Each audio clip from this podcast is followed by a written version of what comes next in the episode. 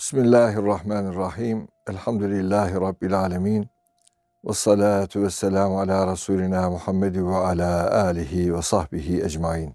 Değerli dinleyenlerimiz, Erkam Radyomuzda İslam ve Hayat programında Nurettin Yıldız hocamla İslam'la ilişkimizi her boyutta konuşmaya çalışıyoruz.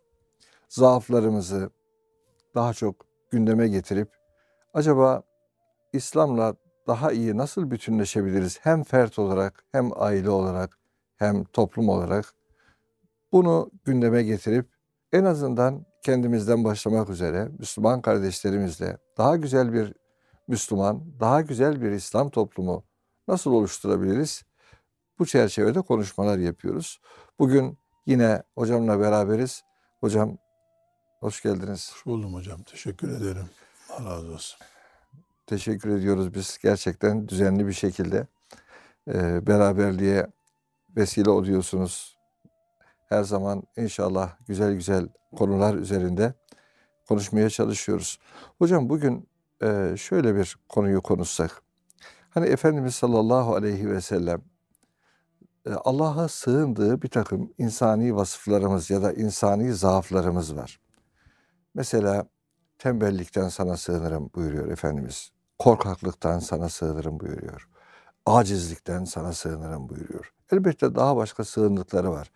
Ama bugün özellikle bizler Müslümanlar olarak, müminler olarak e, bu tembellik, efendim korkaklık, acizlik noktasında e, bir takım zaaflarımızı e, daha yakın gördüğümüz de oluyor. Ne dersiniz?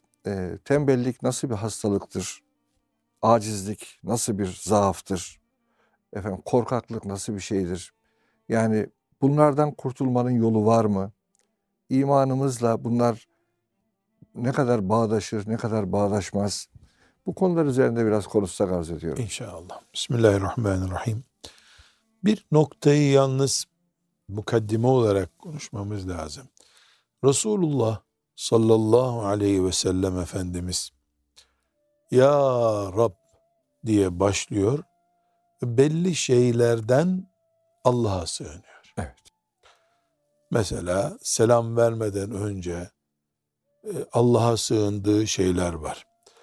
Belli dua vakitlerinde Ya Rabbi sana sığınırım dediği Allahümme inni e'uzu bike minel hemmi vel hazeni vel acizi vel keseli vel cubni vel buhli ve galebeti deyn ve kahri rical el fakr saydığı şeyler esasen Resulullah sallallahu aleyhi ve sellem'de olmayan şeyler. Evet.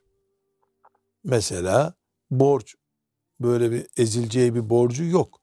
Kahri rical şahısların, insanların baskısı altında olmak öyle bir şey yok.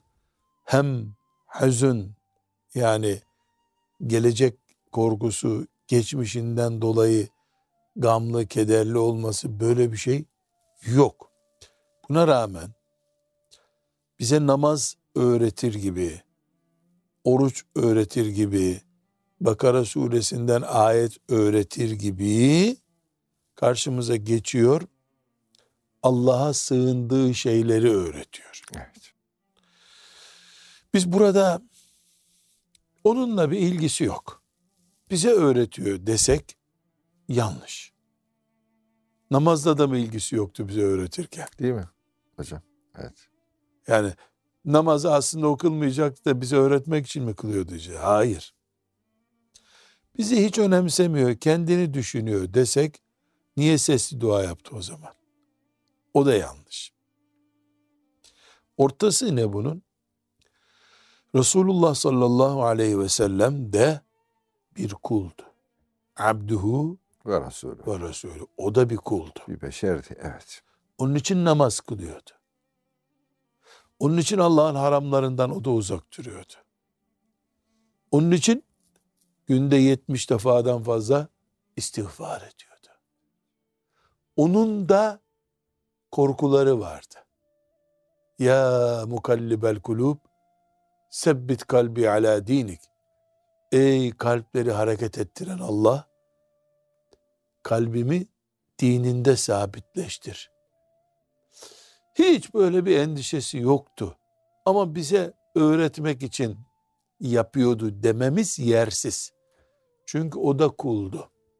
Ha onun kulluğuyla bizim kulluğumuz arasında bir benzetme, oranlama yapmak mümkün değil. Ayrı bir mesele. Ama kuldu. Sallallahu aleyhi ve sellem. Binaenaleyh biz Resulullah sallallahu aleyhi ve sellem'den şöyle dua ediyordu. Şu insan zafiyetlerinden Allah'a sığınıyordu diye bir hadis duyduğumuz zaman bundan hem kendimize ne yapacağımıza dair bir çalışma takvimi çıkarıyoruz. Hem bizzat Peygamber sallallahu aleyhi ve sellemin üzerinden insan psikolojisi ve insan genetiğini çıkarıyoruz. Evet. Bir peygamber, hatta peygamberlerin sultanı, Seyyidül Kevneyn, dünya ve ahiretin efendisi olduğu halde, beşerin içinde muadili olmayan bir kimliği olduğu halde, neticede insandı. İnsan olarak onun muhtemel sıkıntılara, muhtemel risklere karşı Rabbine sığınışı var. Evet. Deccal'dan Rabbine sığınıyor. Kabir azabından Rabbine sığınıyor hem her namazda tahiyyattan sonra. Evet. Bize de tavsiye ediyor. Namazını onun nasıl gördüysek, hac edişini nasıl gördüysek bu dualarını da o şekilde görmemiz lazım. Aksi takdirde yani ittiba sorunu yaşamış oluruz. Peygamber sallallahu aleyhi ve sellemi ulaşılmaz uzaydaki bir noktaya götürmek de yanlış. İçimizden biri o çünkü min inde enfusikum. Ya. Sizden biri diyor Allahu Teala. Yani o başka, insanlık başka demek yanlış. Elini savurup bana ne noktasında vurdum duymaz olmak daha yanlış. Daha yanlış tabii. Daha yanlış. Bunun itidali ve bize farz olanı ne? O bizim kudve-i hasenemiz, örneğimiz. Sakalında da örneğimiz, namazında da örneğimiz. insanın taşıması muhtemel sorunlar ve endişeler, korkular konusunda ve bu korkularda neler yapması gerekiyor? Rabbine nasıl sığınması gerekiyor insanın konusunda da örnek. Evet. İşte bu acziyet, zavallılık, fanilik, kalp hareketlilikleri yani dün çok iyi müminken bugün kalbinde problemler var, sekülerist olmuş vesaire muhtemel sorunlar bu gibi sorunlar ta Adem Aleyhisselam'dan beri son insana kadar devam edecek insan genetiğiyle ilgili. Yani tek gözlü insan yaratılması bir garipliktir. Bütün insanlar çift gözlü çünkü. Bir insanın hiçbir riski yok bu hayatta. O ölüdür. Doğmamış insandır o. Hiçbir riski yok. Doğdun, hayata katıldın, yedin, içtin, evlendin, çalışıyorsun, kazanıyorsun, kayb insan riski bunlar hep. Çünkü yaratılmak risk alanına atılmak demek. Bunların maddi boyutlu olanları var. Manevi boyutlu olanları var. Yani insanın mesela çocukken, gençken başına gelen sıkıntılar insanı dertlendirir, mahzun eder. Geleceğe dair ne yapacağım, ne edeceğim konusu insanı gam ve kedere boğar. Yani ne olacak bu halim benim? Çocuklarım ne olacak? Gibi durumlar olur. Bunlar manevi diyelim. Ama borç altında ezilmek, düşman tasallutu altında kalmak, fakir kalmak, bunlar hep gözle görülür, elle tutulur. Yani insanın ceketinin tipinden bile mesela fakirlik çektiğini anlayabiliyorsun gibi şeyler bunlar. Onlar veya bunlar yani maddi ve manevi olanlar insan genetiğinin ürettiği sorunlardır. İnsan olarak böyleyiz biz. Yani bir insan terliyor. Allah Allah. Bu yani terlemek insanda var kardeşim. Niye bu bir terler insan tabii. Anormallik yok. Bir anormal ne zaman anormal? Kış günü atletle dolaştığı halde terliyor. Bunun doktora gitmesi lazım. Burada bir anormallik var. İnsan ağlıyor. Elbette ağlayacak. Zaten ağlayarak dünyaya geldik. Elbette ağlayacak ama gülünecek yerde de ağlıyor. Bunda bir arıza var. Yani doğal halimiz bizim belli sıkıntılarımız, mahzunluklarımızın olması bunlar Resulullah sallallahu aleyhi ve sellem'de de vardı diyemiyoruz. Hepsi yoktu Resulullah sallallahu aleyhi ve sellem. Ama ağladı. Oğlu vefat edince ağladı. Amcasının mübarek cesedini görünce gözyaşlarına boğuldu.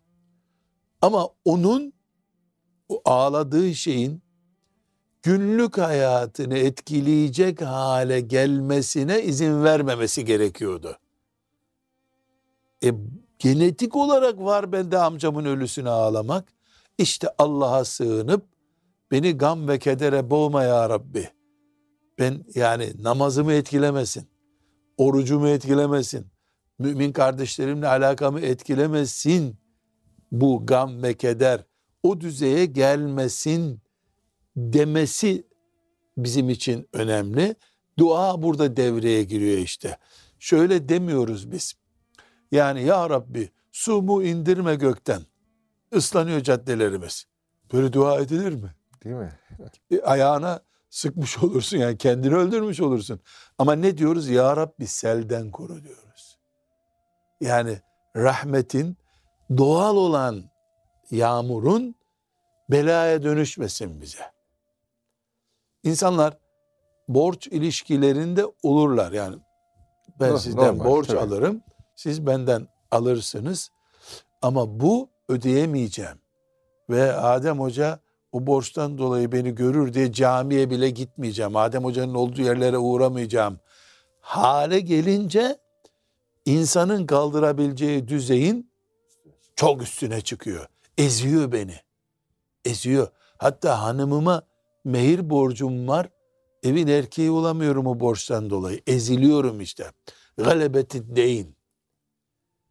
Yani e, borcun baskısı diyor Efendimiz sallallahu aleyhi ve sellem. İnsanlığıma zarar veriyor bu benim. Şahsiyetimi eziyor. Dengemi bozuyor. Dengemi bozuyor. Evet. ibadetimi de bozuyor. Yani huzurla namaz kılamıyorum. Ne oldu? Doğal bir şeydi bu. İçimdeki bir sıkıntı artık belaya dönüştü. Ben doğal olarak "K- kapatıyorum bu şarteli deyip kapatıp bunu önleyemiyorum ki böyle bir şey insanın elinde yok. Ağlıyorsun kardeşim. O zaman ne yapıyorsun? Rabbine sığınmayı deniyorsun. Çünkü seni yaratan Allah esbabı da yaratıyor. Senin o gammı kederini, içindeki buruklukları kaldırıyor. Veya seni ondan etkilenmez hale getiriyor. Hani hocam modern kişisel gelişimciler falan bazen hani duyguları yönetmek diyorlar da işte duyguları yönetmek kolay bir hadise değil.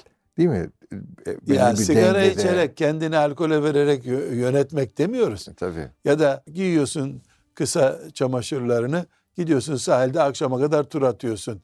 Ya bu, bu- buna biz efkar dağıtmak değil ya da arkadaşlarınla oturuyorsun bir masada vakit zayi ediyorsun. Bunları yapmadan ilahi bir yardımla bu manevi sıkıntıları atıyorsun kendinden. Olaylardan büyük hale geliyorsun. Buraya bir hayatın içinden bir örnek daha verelim. Şüphecilik, bir şeyden şüphe etmek fıtratımızda var bizim. Yani şu acaba tam beyaz mıdır, değil midir? Bundan daha beyaz olur mu? Bu bizim yapımızda var. Septikizm yani dediğimiz şey. Evet. Bu esasen bizim yaşamamız için de gerekli. Hiçbir tereddüt, şüphe olmasa bu olmuştur diye tuzsuz yemek yemeye mahkum olursun. Acaba tuzu oldu mu diye bakmak zorundasın, bir şüphe edeceksin. Mesela suyun altına elimi tutup gelip havluya sürmüyorum. Bir bakıyorum kir çıktı mı, tırnaklarımın arasında bir şey kaldı mı? Bir miktar şüphe hayat kalitesi için gerekli. Bugünkü teknoloji de birilerinin acaba sesim duyuluyor mu diye mesela merakından mikrofon çıktı. Hoparlör sistemleri çıktı. Fakat bu bir noktadan sonra OKB hastalığına dönüştürüyor. Bozuk oluyorsun yani sen. Her şeyden şüpheleniyorsun bu sefer. Abartıyorsun Aşırı şüpheyi. şüpheleniyorsun. Yani gidiyorsun bir dakikada yıkayacağın elini bir saatte yıkıyorsun. Sonra havluya tuttum diye bir daha gidip yıkıyorsun. Gelip kurulamak için tekrar yıkıyorsun. Bazen mesela e, kardeşlerle böyle yemeğe oturacağız. Bak ellerini böyle tutuyorlar. Yani aman havluya tutmayayım birisi temas etmesin. Kaşığa tutarken böyle titriyor eli elektrikli bir şeye tutuyormuş gibi. Bu ne oldu? Yani 3 miligram dozu bunun normaldi. 30 miligrama çıkardı bu beynini tahrip ediyor. Bir hastalık işte bu. Şüphe de böyle, üzüntü de böyle, gam, tasa da böyle. Yani benim geçmiş günahlarım Rabbim affetmezse ne olur diye insanın ara sıra şimşekler çakması lazım kafasında. Evet. Ama tutup da sen e, tövbe ettim ama onlar Allah kabul etmemiştir deyip 15 yaşındaki bir hatanı işte bir amcanın e, arabasının camını kırmıştın diyelim farını bozmuştun öyle bir hatanı yani Cebrail aleyhisselam bile gelse temizleyemeyecekmiş gibi görmen şeytan baskısı aslında. Yani gerekli bir ilaçtı bu. İşte bundan her gün bir tane alman sana sağlıklıydı. Sen kutuyu olduğu gibi aldığın için ilaç zehirlenmesi yaşıyorsun. Gelecekle ilgili endişeler, bütün hepsi bunlar dahil. Yani Efendimiz sallallahu aleyhi ve sellem mesela tembellik Evet. zikrettiniz. Efendimiz e, kesel, tembellikten sana sığınırım Allah'ım diyor. Peki Efendimiz sallallahu aleyhi ve sellem hiç uyumadı mı? İstirahat etti elbette. E bu bir tembellik değil mi? Hanımlarıyla oturup latifeler yapmadı mı? İbadet varken ne işin var hanımlarla oturuyorsun dendi mi? Hayır. Tembelliğin de bir boyutu var ilaç gibi. Gerekli bu. Evet. Yani tembelliği demek ki hayat e, ne diyelim hayatın yaşantısının Kulluğu gene- aksattığı zaman. Evet. Kulluğu aksattığı zaman. insan toplumu içerisinde seni hantal duruma getirdiği zaman tembellik sakıncalı. Yani tembel iş yapmamak demek değil ki. Yani tembel kendini pasif duruma düşürmek demek. Ama gece 7 saat uyumayan e, hiç kimse gündüz bir iş yapamaz.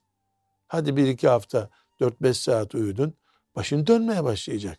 Dolayısıyla uyku ölçüsünde olduğunda bir tembellik değil.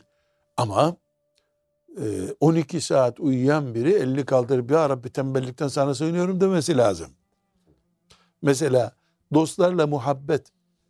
Ya emin ol hocam yani iki müminle oturup bir çay içmek haftada bir saat iki saat neyse bir zikir meclisine gitmek kadar değerli bir şey. Ama dostlarla muhabbet edeceğiz diye sabah namazında oturup yatsı namazına kadar çekirdek yersen ya Rabbi tembellikten ve insan içine karışmaktan sana sığınırım diye dua etmen lazım. Bunların örneklerini 50-100 sayabiliriz ama toplamda çıkardığımız şey şudur. Yani Resulullah sallallahu aleyhi ve sellem Efendimizin de bünyesi insan bünyesiydi. Tamam. Sidretül Münteha'ya temas etmiş. Cebrail'le oturmuş kalkmış bir bedenle bizim gibi çamur bataklığındaki bedenler herhalde karşılaştırılamaz bile yani. O, o oranda büyük fark var aramızda ama insandı. Beşerun. Beşer. Çünkü beşerden birisi bunun için Resulullah sallallahu aleyhi ve sellem beşeri bir yapı olarak, bir insan bedeni olarak e, vücudundaki Adem babamızdan gelen genetik yapının etkisi altında kalma riskinden Allah'a sığındı. Bunun adı acizlik, tembellik, pasiflik, insanların baskısı altında kalmak, hangisi dersek buna, e, borç, borç altında kalmak. Bunlar ta Efendimiz sallallahu aleyhi ve sellem Efendinin gününde ne kadar risk idiyse bugün de risktir. Kıyamete kadar da risk olarak gelecek. Çünkü insan bünyesinde var bu. Peki bunları ne yapacağız? Ya ilaç kullanacağız, uyuşturucu maazallah alacaksın, e, kendi bedenini helak edeceksin, bir şey anlamayayım diye. Yahut hayvanlaşacaksın, ya boş ver git diyeceksin. Bu bir hayvanlık çeşidi. Yani insan böyle olamaz. Ya da Allahu Teala'nın inayetine sığınacaksın. Dua bu demek zaten. Bizim ele aldığımız bu acizliklerimizin e, giderilmesi ya da etkisi altında kalmamak için de Allahu Teala'ya sığınıyoruz. Efendimiz sallallahu aleyhi ve sellemin öğrettiği dualar bunlardır. Evet. Hocam e, çok güzel bir e, doğrusu hakikaten zemin oluştu şu an. Demek ki bunlar insani duygularımız olarak var. Ama burada dengeyi e, eksiye doğru eksiye doğru düşürdüğümüz zaman Allah'a sığınılacak bir noktaya yani olumsuz duyguların içine kendimizi kilitlemiş oluyoruz.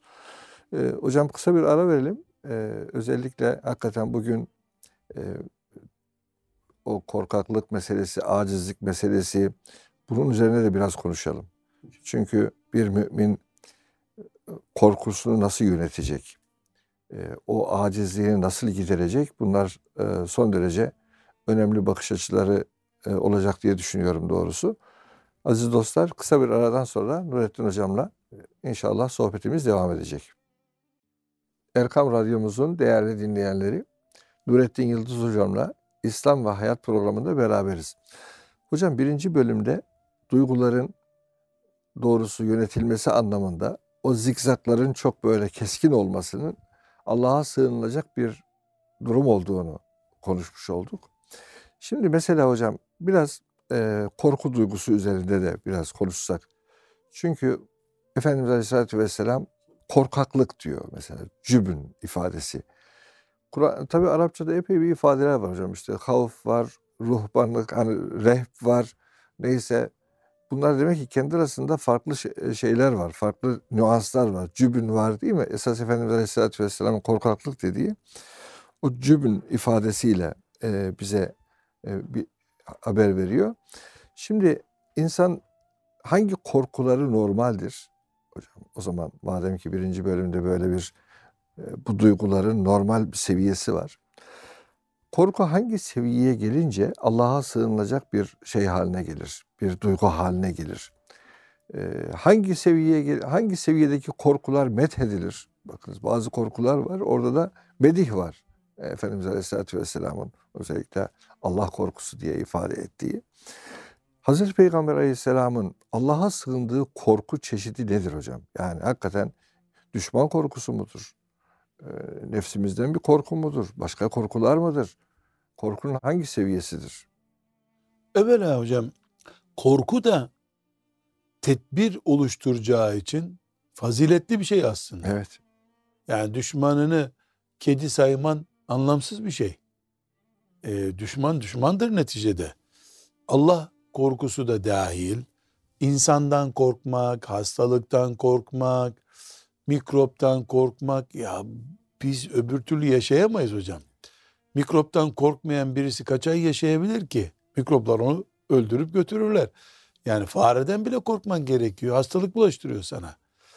Ama bu korkuları insandan büyük hale getirmek. Bir, yapayalnızmışın gibi hissetmek. İki, çok kötü.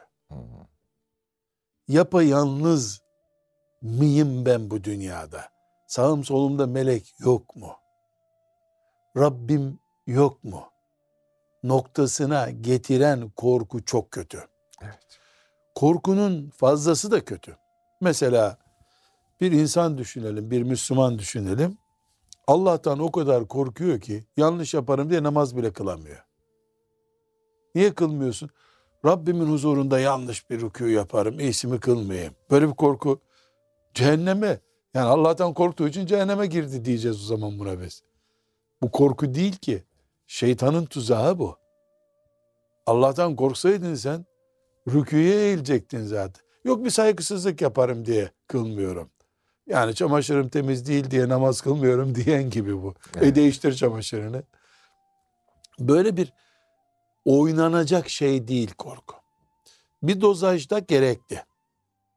Mesela fakirlik korkusu olmalı bir insanda. Çünkü tembelleşirsin, zelil olursun. Hep burs alan, yardım alan adam durumuna düşersin. Bir insanın bekar kalmak iyi bir şey değil. Dulluk iyi bir şey değil diye kadın veya erkek korkusu olmalı. Aksi takdirde sana ne eş dayanır ne evlat dayanır. Dağıtırsın her şeyi. Ulan kolay evlenilmiyor. E, Kolay da yuva kurulmuyor. Biraz nazlanmaya gerek yok. Tahammül edeyim diyebilmek için bir korku lazım. Kendi sağlığından, ekonomik halden, diğer insanlardan ve muhtemel korkulardan, semavi afetlerden hepsinden belli bir oranda korkmak lazım. Soğuktan korkmazsan camını pencereni yapmazsın. Hırsızdan korkmazsan kapını yapmazsın. Kapı yapmamız, evimize ısıtacak e, malzeme koymamız, iklimlendirecek bir klima koymamız, akşama kadar çalışmamız hep bu korkudan dolayı. İçimizdeki bu korku aslında güzel bir şey. Aslında güzel bir şey. Bunu yani sapıklık düzeyine çıkarmak. Mesela bu sokaklardan fare geçmiştir. Dolayısıyla ben sokağa çıkmıyorum. Diyecek düzeye gelmek hastanelik bir durum. Sen o zaman doğru psikiyatre. Yani mesela insan çiğ süt emmiş. Hain olur mu insan? Olur. Olur. Yani arkadan vurur mu bir insan? Vurabilir. Vurabilir. Peygamber hariç her insandan böyle bir çiğlik Beklenebilir. beklenir mi? Beklenebilir. Beklenir. Evet. Beklenebilir. O zaman kimseyle evlenmeyeceksin Adem Hocam. Arkadan vururlar seni. Ne oldu biz? Doğal bir Endişeyi endişeyi normal madem öyle olur ben de yazışmaya giderim devletin nüfus müdürlüğünde kayıtlı evlilik yaparım. Ne o beni vursun arkadan ne ben onu vurayım. Tamam bitti bu kadardı bu işte. Ben hainlik yapmıyorum ama e, banka hesabımın şifresini de gelen geçene vermiyorum. Çok tatlı yemeğin içindeki tuz kadar bir korku hayatın tadı aslında. evet. Yemekteki tuz kadar ama. Bir kilo fasulyeye bir kilo da tuz kattın mı? Ulan turşu bile değil o yani. Onun bir şey olmaz ondan daha. Burada Resulullah sallallahu aleyhi ve sellem Efendimizin Allah'a sığındığı korkaklık insanı bitirmiş, tüyünü dökmüş korkaklıktır. Evet.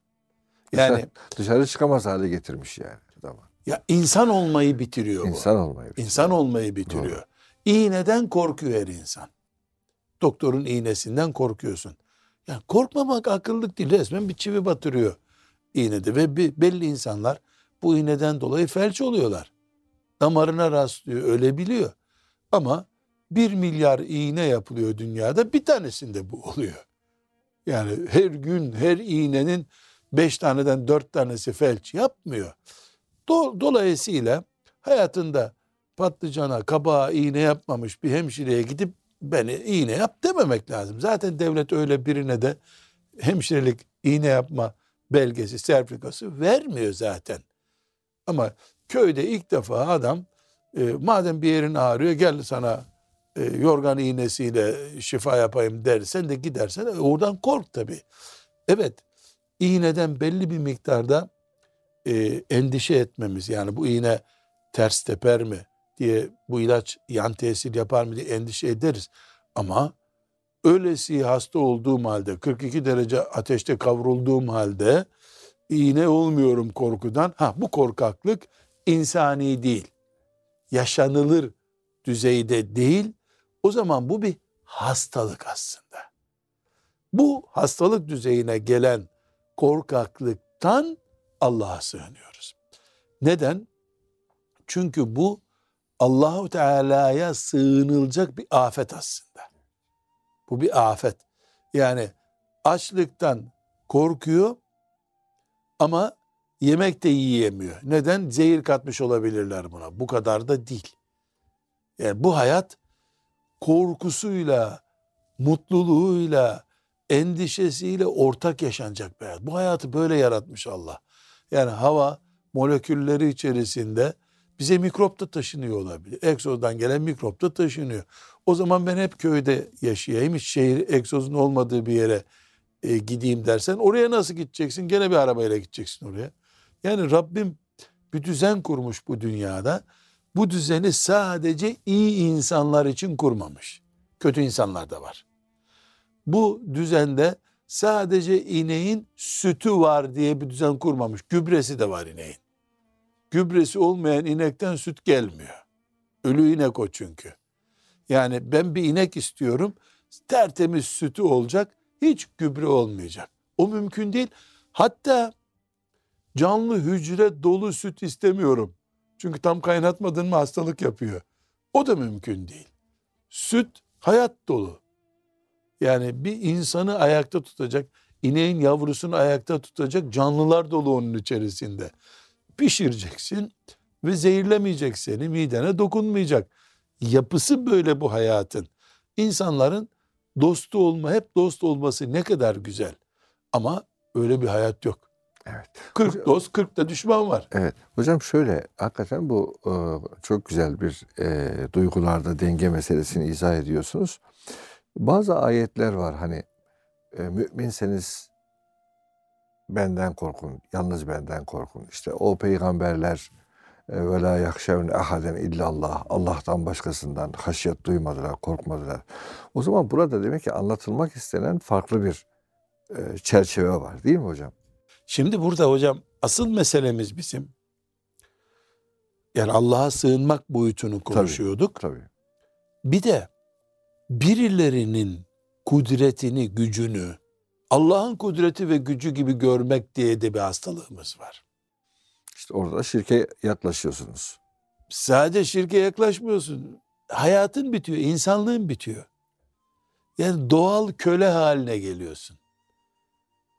Yapay bir hayat yaşamaya başlıyorsun sen.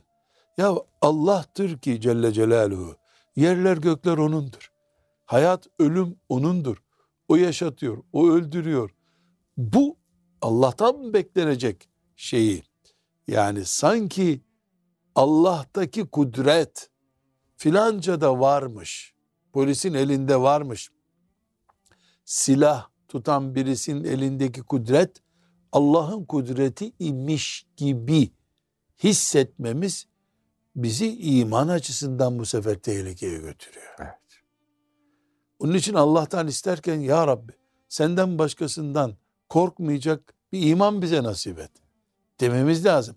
Ama burada kul olduğumuz için de bu yeryüzün düzeni de kötülerin de bulunduğu hile ve hokkabazlığın da bulunduğu bir düzen olduğu için yeryüzü düzeni İslam devleti Ömer bin Hattab radıyallahu anh devleti bile olsa orada da Ömer'i şehit edecek bir e, Ebu Lü'lü'ye bulunacak yani. O hiçbir zaman peygamber meclisinde münafık bulunabiliyor. Peygambere zehirli et yedirecek bir Yahudi melun bulunuyor dünyada. Yani sıfırlanmaz bir şey bu. Gece de sıfırlanmıyor, kötü de sıfırlanmıyor bu dünyada. Ben muazzam bir denge kuruyorum. Evet. Nedir bu dengem? Ben Allahu Teala'dan büyük her dilediğini fealül lima yurid kimse yok diye iman ediyorum. Bu imanımın şakası yok. Cebrail bile gelse benimle bunu tartışamaz. Fealül lima yuriddir Allah. O kadar. Bitti. Zaten Cebrail öyle bir tartışmaya girmez. Diyelim geldi bana Cebrail suretinde bir şeytan geldi. Ben tartışmam onunla bunu. Evet. Bitti. Değil televizyonda tartışmak. Allah'ın kudretini tartışamam ben. Tartışma sınırlarım o kudrette ezilir zaten. Ama kul olduğum için, acizlikler içerisinde olduğum için evime kapı yaptırmam gerekir. Pencere yaptırmam, hatta sineklik yaptırmam gerekir. Alarm cihazı takmam gerekir.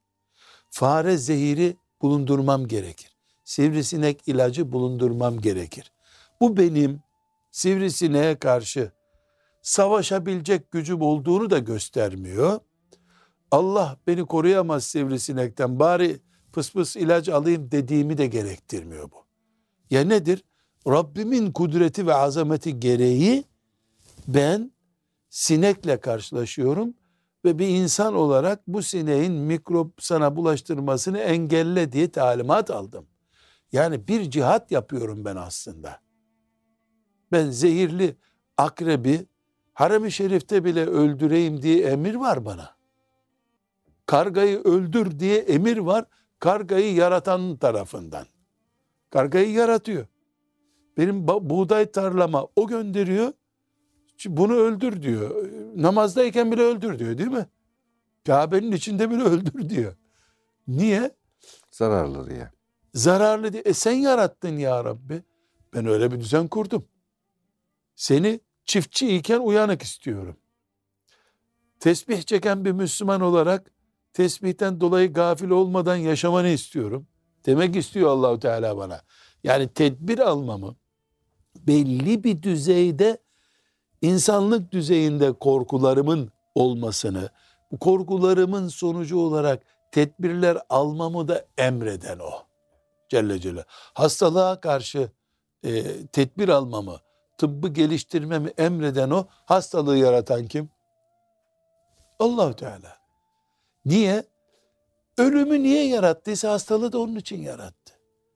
Ölümü yaratıyor Allah. Herkes ölsün diyor mu? Efendimiz sallallahu aleyhi ve sellem ne buyuruyor ama? La tetemennev. Ya ölüm istemeyin Allah'tan. Düşmanla karşılaşmayı, belanızı istemeyin. Ama karşınıza çıkınca da dik durun. Dik durun. Dolayısıyla hafif böyle ölüm işareti görülen bir yaşlı çocuklar atenizi yapın beni atın dünyadan dese ebedi cehennemde kalacak. Son nefesine kadar 10 senede sürse o sekerat hali son nefesine kadar kalacaksın. Rabbim böyle murad etmiş. Yani bir boğuşma, mücadele gelmiyorum, çekiyor, gitmiyorum, geri duruyorum, ayaklarım kaymasın diyorum, ağaca tutunuyorum, ağırlıklar koyuyorum kaymamak için.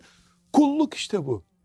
Ama kulluğu sadece namaz kılmak, cuma akşamları Yasin okumak diye daraltınca, sadece tesbih çekmek deyince hayat mücadelesini, sağlıklı kalma, dik kalma, onurlu kalma mücadelesini de ibadet gibi görmeyince bunlar böyle anlaşılamıyor maalesef. Evet, evet. Yani çok önemli. Hayatı bir bütün halinde e, doğru yaşamak için, sıhhatli yaşamak için böyle bir genel çerçeveye ihtiyaç var. Evet. Hocam. evet Güneşin var. altında ne varsa hepsine evet. muhatabım ben. Evet. Ne kadar? Son nefesime kadar. Son nefesime kadar. Ve bunlar benim için ecir. Niye e, işinde gücünde çalışan bir e, Müslüman ibadet yapmış kabul ediliyor? Namaz kılıyor, oradan ibadet sevabını kazanıyor. Çoluk çocuğunun rızkı için çalışıyorsa, hatta hatta çoluk çocuğu herkes kabul ediyor. Yaşlı anne ve babasına ekmek götürmek içinse bile Allah yolundadır demiyor mu hadis-i şerif? Ya bu ne mübarek bir şey. Çok mübarek. Demek ki biz tarlada da Allah'ın murakabesi altındayız Celle Celaluhu. Dolayısıyla o murakabe ettiği her yerde bizi kul olarak görmek istiyor. Zevkli bir evlilik macerası yaşamak istiyoruz. Ona sevaplar yazıyor. Orada bize ecirler veriyor. E, her halükarda kulum ben. İnsan olarak kulum ama. Melek olarak değil. İnsan olduğum için de hep kazanıyorum veya hep hüsrandayım. Evet. Ee, hocam süremizin de aslında sonuna geldik. Yani demek ki şunu anlamış olduk. Gerçekten biz insani olarak korkularımız, tabii korkularımız olabilir. Hüzünlerimiz olabilir. Gamlarımız, kederlerimiz olabilir. Olacak da. Olacak da. Ancak bunların hiçbir zaman bize hakimiyet sağlaması, bizi idare etmeye başlaması o zaman tehlike başlıyor. Yani bizim elimizi ayağımızı adeta hareketten alıkoyan bir korku, hareketten alıkoyan bir acizlik, bu tür hareketten alıkoyan bir tembellik, e, hastalık. Hastalık. Hastalık. Bunun Allah'a sığınılacak bir hastalık, evet. maddi olarak da tedbiri alınacak Tedbir bir hastalık. alınacak hastalık. E, o, o zaman şöyle de bir şey var. Demek ki insan e, belki iman bize böyle bir dengeyi veriyor değil mi hocam? Diyor ki iman ve çevre. İman ve çevre. Kimle oturup kalkıyorsun? Bu Evet. böyle sağlanıyor. Yani şöyle e, mesela Cenab-ı Hak hani iman ediyorsanız "A- benden korkun buyurduğuna göre demek ki hiçbir korku Rabbimizden büyük değil. Celle Celaluhu. Celle Celaluhu. Onun için her korkuyu biz onun lütfuyla, ihsanıyla, ikramıyla yeneriz.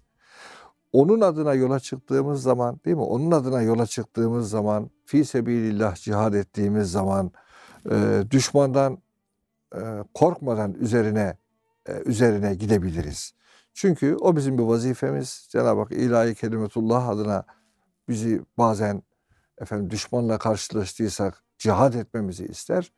Orada da aslanlar gibi cihad ederiz. Yani dolayısıyla orada korkup kaçmak büyük günah değil mi hocam? Mesela bakıyorsunuz yani savaştan Ve tevel, kaçanlar tevelli yevme zahf. ya Yedinci savaşta- büyük günah. Evet, savaştan kaçmayı büyük günah gören bir nebevi bir ölçü e, veriliyor bize.